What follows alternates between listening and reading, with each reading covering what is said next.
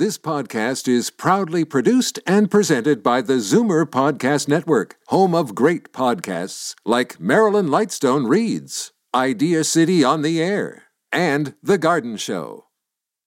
You're listening to an exclusive podcast of Fight Back on Zoomer Radio, heard weekdays from noon to one. You're listening to an exclusive podcast of Fight Back on Zoomer Radio, heard weekdays from noon to one. Fight Back with Libby Znaimer on Zoomer Radio with guest host Jane Brown. There is overwhelming support in the city for separated bike lanes, and this support is coming from all areas of the city. Should this be a priority in all parts of Toronto? I want to hear from you. 416 360 0740 or toll free 1 866 740 4740. If you were listening to my news this morning here on Zoomer Radio, I was telling you about a new poll sponsored by the David Suzuki Foundation and Cycle Toronto, which reveals 75% of Toronto residents in all areas of the city are in favor of protected bike lanes. Support is highest among those living in the downtown core, but the trend is also seen in the suburbs, including Scarborough, Etobicoke, and North York. So why not get these bike lanes in place as soon as possible? To help us answer that question, City Councillor Stephen Holyday and Jill Penalosa, Gil Penalosa, pardon me, founder and chair of 880 Cities, both join us on the line. Gentlemen, thanks for being here on Zoomer Radio. Hello, Jane. Thank you.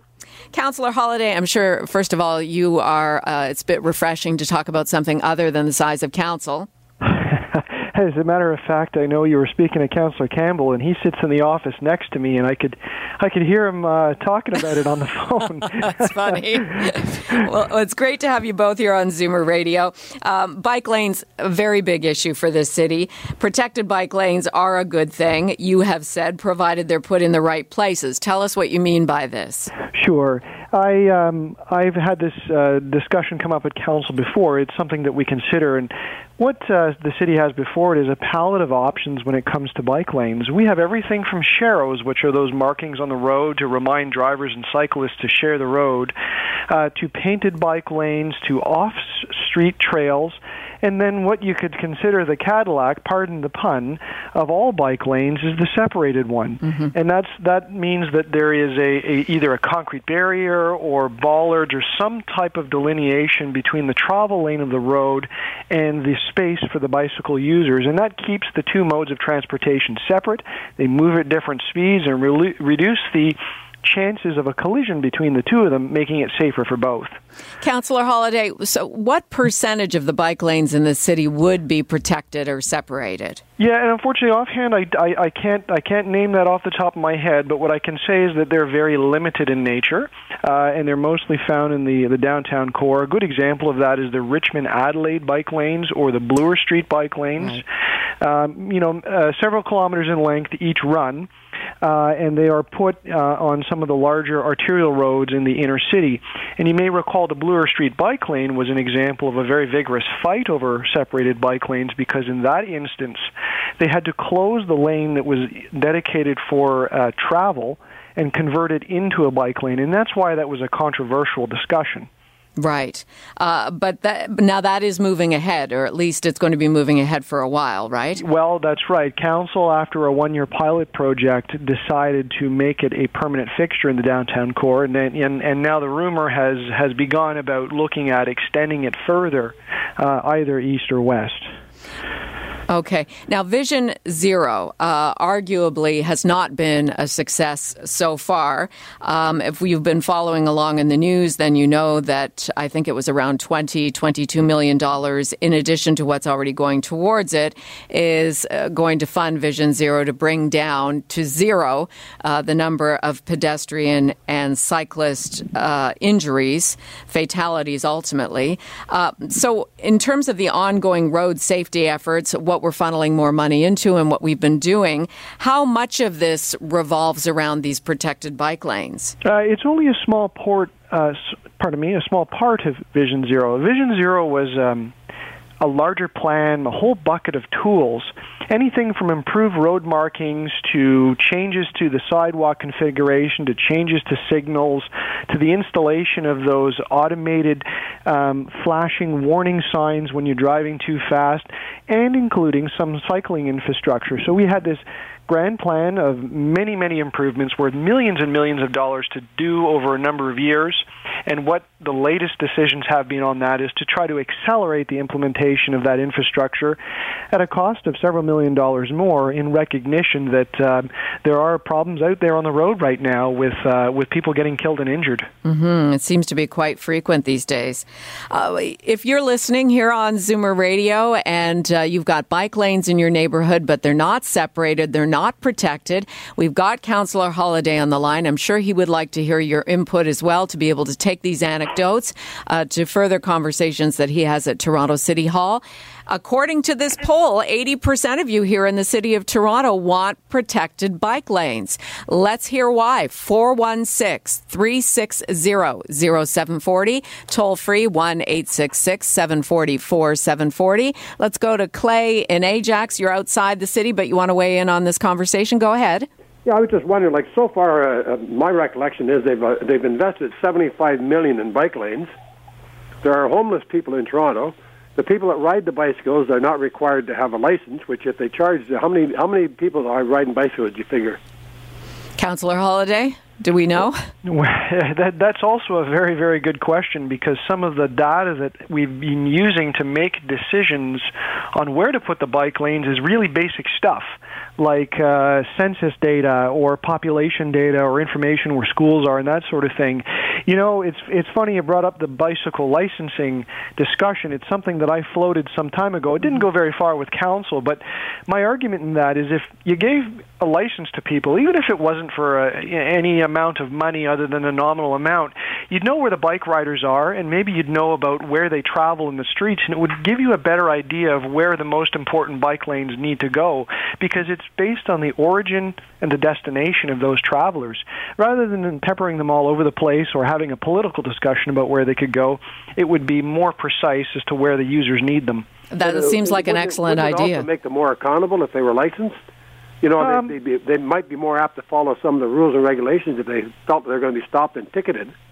Yeah, that's another argument uh, I, I had heard. It, it wasn't the emphasis for my drive on that, but you know, I, I think you've raised a valid point. Um, when people are anonymous or, or you know aren't readily identifiable, sometimes people take more chances or um, or or have that feeling that they can get away with things they wouldn't otherwise get away with if you had uh, a name or a number that somebody could could record or trace to you. Um, but you know, it's uh, it wasn't the main drive. Uh, there's always opportunity for additional enforcement, and I would say enforcement has to be done to bicycles, to drivers for sure and what about insurance for these bike riders that run into people? Yeah, it's a good question. I'm not an expert on insurance, um, but uh, maybe the larger school of thought is is uh, you want to make sure that people are covered if there's medical injuries in a, in a catastrophic accident. Exactly. Anyway, I don't know. It seems to just slip by the wayside. No, anyway, thank you. My views anyway. Thanks, Jade. Thanks, Clay. Thanks for calling in. Yes, certainly it is. There are a spider's web of issues around uh, bike lanes and, and cyclists themselves and how they conduct themselves on the roads and how they share the roads with vehicles. Uh, I want to get um, Gil Penalosa in on the discussion here. He is the founder and chair of 880 Cities, and he's joining me, Jane Brown for Libby Znaimer, and Councillor and Deputy Mayor Stephen Holyday. Uh, thanks for joining us, Gil. Gil? Thank you. Yes. Uh, you, how do you see this? I mean, a livable city, the whole idea behind 880 cities is that you're trying to create livable cities for people as young as 8 and as old as 80, and obviously on either side of that as well. How do the protected bike lanes fall into your group's philosophy? Exactly. I'm glad that you asked that way because the issue is not bikeways or not bikeways. The issue is saving lives. And the issue is the city council has not done their job for the last 20 years to protect citizens. The issue the listeners must realize that a person riding a bicycle gets hit by a person driving a car every seven hours in Toronto.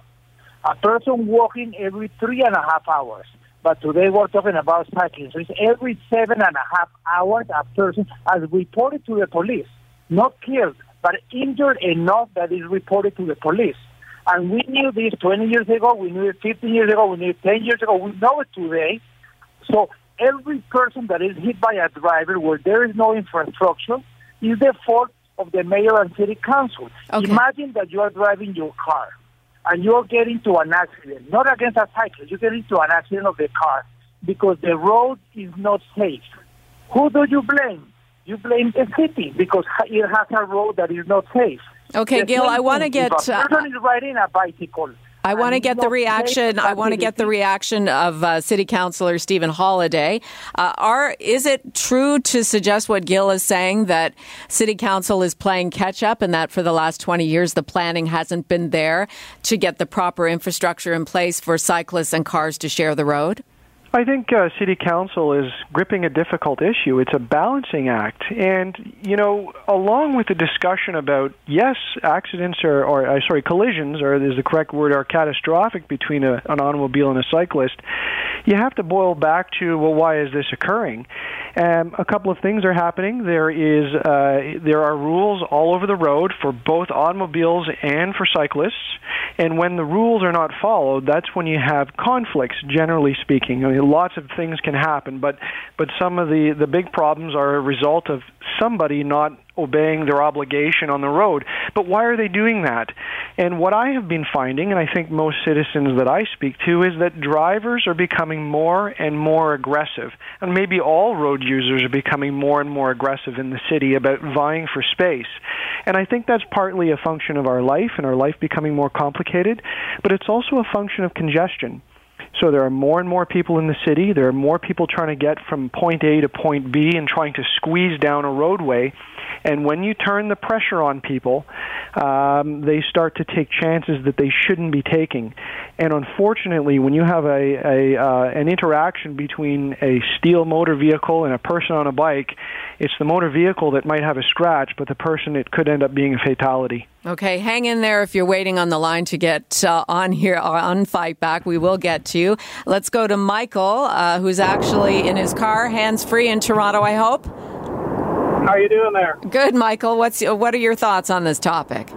Well, you know, if you want to put in some dedicated bike lanes, why not run them alongside the existing uh, railroad right-of-ways, especially the Canadian Pacific one across the city? There's lots of room on either side of it, and uh, perhaps the Canadian National Freight Line north of the city, north of Steeles. But to put them on the uh, city streets, I, I don't know about that. It's just too much of a jar for the uh, city traffic. And moreover, you're saying 75% of people in a recent poll were in favor of these bike lanes. I think that poll is highly suspect. If it's run by David Suzuki and an advocate for bicycling, I can't place any credence whatsoever on those, on the uh, results of that. Well, poll. sometimes, you know, sometimes, Michael, it's the way in which the pollsters ask the question. This was a random survey of 800 Toronto residents. But if you, Well, if you, if you ask, if you ask the question, do you agree with the idea of separated bike lanes? I think most people would say yes, but then you have to pay for them, and there's the implementation, and then there's a whole other, other part of of making it happen.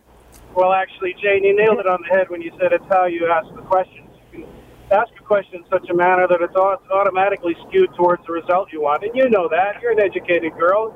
You went to North Toronto. I did, you know. They're uh, smart people there. You think I went to North Toronto? I didn't go to North Toronto, but that's fine. Well, you're smart enough to sound like it. Okay. All right. Well, Anyways, thanks. um, and another thing, too. Rob Ford, go ahead. Cut Metro Council. There's too, mo- too many fatheads there. All right, Toronto Thank you. Council. Thank Bye. you. Yes, that's an ongoing discussion, Michael. Thanks for calling. Counselor, just hang on. We have to take a quick break, and then we're back uh, to the Toronto taxpayers to see what they think about protected bike lines. 416 360 0740 or toll free 1 866 744 740. You're listening to an exclusive podcast of Fight Back on Zoomer Radio. Heard weekdays from noon to one. Fight Back with Libby Znaimer on Zoomer Radio with guest host Jane Brown. Joining me on Zoomer Radio is Councillor and Deputy Mayor Stephen Holyday. We were talking about the poll that you may have heard about on Zoomer Radio News this morning that 80% of Toronto residents support building protected bike lanes in all areas of the city. Let's go to Eve in Toronto. Hi, Eve. You're on Zoomer Radio. Hi. Thank you for having me. Um, I am a cyclist, I'm a pedestrian, and I'm a driver, and I'm definitely in favor of protected bike lanes. And tell us why. Yeah, so I cycle to work. It's about a 15 minute uh, ride, and I'm lucky enough to have bike lanes all the way there and back. Some are protected bike lanes and some are not. And in the lanes that aren't protected, I feel like it's more of a suggestion to drivers. And I've actually had a number of unsafe, even though there's that line there, a lot of unsafe uh, incidences. And I think the culture in Toronto really has to change where I, I feel like all three different types of pedestrian driver and cyclists, I feel like we don't really know how to interact with each other. Ah, and that's, that's, where a lot of the problems come from. That That's a good comment. I think a lot of people will agree with you on that. Councillor Holyday. So Eve is saying she does feel much more protected and safe in those separated bike lanes. Oh, I, I would absolutely agree and understand. Um, uh, she's right. They are a superior uh, way to, to separate out the two different modes of travel.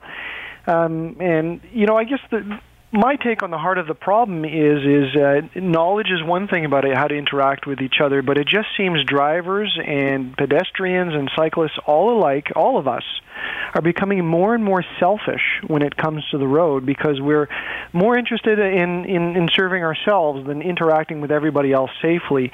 You know, another example of that is you see people run yellow lights and even red lights. And it's about me me me me me. And uh, you know i see people in cars pushing the limit trying to get through that light on time because they're in a hurry.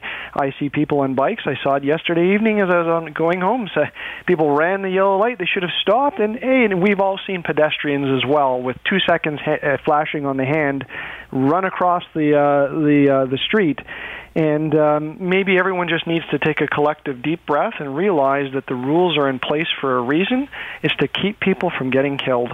Eve, where would you like to see the protected bike lanes, uh, given your experience of driving in both?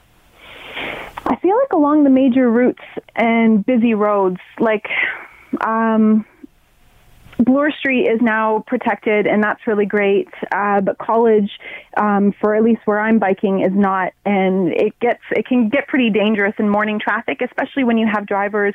I feel like coming probably from GTA that doesn't have a lot of experience driving with cyclists, mm-hmm. maybe stopping in the bike lane and then causing a cyclist to have to swerve or go into traffic and then around. Okay, well, thank you very much for calling. You're a first time caller. Thanks for taking my call. Let's go to John in Brampton. John, your perspective on separated bike lanes. Go ahead.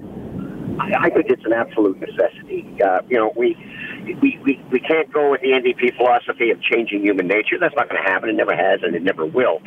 Uh, bicycles um, and cars just don't mix. I don't know what it's going to take for people to who are in a position to make a decision. I don't know what it's going to take for them to make that decision. You have to have them. But let's put a little bit back on the on the uh, on the on the bicyclists as well. Bicycles should be licensed, and they should be they should carry insurance.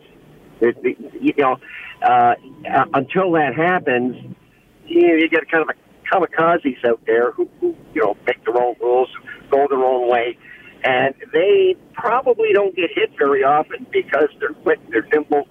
Uh, but then the rest of the bicycling public may not be quite that nimble. Uh, they take the same chances; they're going to end up dead. Okay, but again, maybe maybe with the changes coming up at City Hall, maybe someone will finally accept the obvious that we can't have two in the same in the same way. It just doesn't work. Okay, John, thanks for your call. Uh, yep. Deputy Mayor, ab- about that, I mean, it's all well and good for us to say, and certainly uh, this poll is being reflected by what our callers are saying as well. Everyone thinks separated bike lanes are a good idea, but what is this? Does this poll go anywhere? Do these calls that you're hearing, do they go anywhere? How do we move forward with uh, the idea of protecting more people on the roads? Well, it is a struggle, and it's uh, there is no easy answer, or we would have done it as a council. I can assure you of that. If we could simply drop in a protected lane here and there to make this work better, we would. But it's always about trading off. And a prime example, and one of the arguments that I had when I uh, pushed against the Bloor Street bike lanes, was that the east-west connections in this city are very, very limited. So I live out in Etobicoke. I go into the city uh, and I have very, very few options left. Otherwise, I face tremendous congestion. So the the notion of making all of the major arteries downtown um, into separated car and bike conduits means that you have to close lanes down. And that reduces the mobility of people that live outside of the inner core of the city. And I have concerns about that. I, I, I think that that will begin to wedge things between the suburbs and the inner core, and people will feel as though it's very difficult to access the city unless you're on an expressway and be lucky if it's operating smoothly, or you must take transit, which is uh, the way that I travel into the city, but it's not practical for everybody. So, how do you balance all of this out? And I think Council has been adding some separated bike lanes on some selected routes, but I don't think it's practical to put them on all of the routes, or we just won't have a city that you can travel in, out, and through. People are passionate about this topic. Our lines are jammed on separated bike lanes. Uh, just a couple of minutes left here. Let's go to Joyce in Scarborough. Hi, Joyce. Go ahead. Um, hi, Jane. Okay, I live in Scarborough. They had these um, bike lanes marked on Birchmount, I think also on Pharmacy. Mm-hmm. What happens in the wintertime? And guess what? I never saw any people, um, anyone using those bike lanes. And the cost of it even before, all of it was wasted in the wintertime. Well, what did the bikers do? Uh, go go on top of the snow? No, I uh, and the cost like this is it.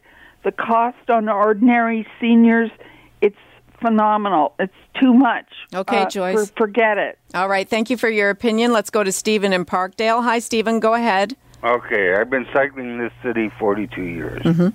uh, all 12 months of the year. What you, I have no problem with bike lanes. I think they're a good idea. However, choices bike lanes are making sure the road is smooth between the curb and the uh, road, so that as a bike you don't have to go into ruts trying to duck a car. You know, there's too many places where the street is not well maintained. Okay, well that's a good that's good to know. Thank you for your call, Stephen. Let's go to Maria in Toronto before we wrap up with Councillor Holyday. Uh, you'll have the you'll have the final I, word. I bicycle, I walk, I drive the car. Uh-huh. What's so big idea now about the bicycle insurance and registered? How about the children? They ride the bikes on the street. Do they have to get insurance and registered? Come on, get off the the topic and have a life. You know, this is becoming so absurd. Well, I think Thank you uh, for you uh-huh. listening to me. okay, Maria. Uh, Councillor Holyday, I mean, if we were, it seems to be a non starter at City Hall, uh, bicycle licenses, but I, I suppose if we were to go in that direction, it would be for people of a certain age, not small children. Right. I mean, that was part of the proposal. And, you know, there's various, various layers on how you could approach bicycle licensing, but my view had always been if we could learn a little bit more about exactly where the cyclists are and how they travel through this city, we could make far better decision making. And one of the other vectors about knowing who the cyclists are is that there are ways to target uh, um, those groups and those communities with things like better education on uh, on road safety, um, on understanding where they're seeing issues with the, the quality of the infrastructure, just like the the previous caller talked about, um, not very smooth roads or ruts or things that are safety issues or accessibility issues understanding that the cycling community better and understanding the numbers behind them um, only makes for a better city. And, Councillor, once we get through this election, and it sounds like there will be a lot of drama leading up to it, uh, wherever we go from here, and if you are reelected, uh, do you see this as part of, of your personal advocacy on council, moving forward with some sort of plan to get a cohesive uh, cycling network in this city? Well, we do have a, an excellent plan forward. Um, what is important to me is as each of those pieces of the plan roll out that we consult each of the individual communities that are affected.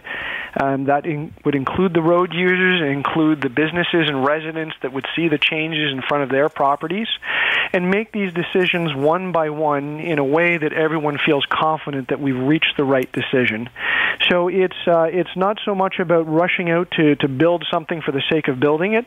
It's making the right decisions as we go along uh, and ensuring that we've got the money in place, we've got the uh, the the professionals and the experienced people in place that know how to design things that work, and uh, move the bar forward each time. I've enjoyed our conversation. Thank you very much for your time. Thank you. Toronto's Deputy Mayor and City Councillor Stephen Holyday. You're listening to an exclusive podcast of Fight Back on Zoomer Radio, heard weekdays from noon to one. You're listening to an exclusive podcast of Fight Back on Zoomer Radio, heard weekdays from noon to one. You're listening to an exclusive podcast of Fight Back on Zoomer Radio, heard weekdays from noon to one. You're listening to an exclusive podcast of Fight Back on Zoomer Radio, heard weekdays from noon to one. This podcast is proudly produced and presented by the Zoomer Podcast Network, home of great podcasts like Marilyn Lightstone Reads, Idea City on the Air, and The Garden Show.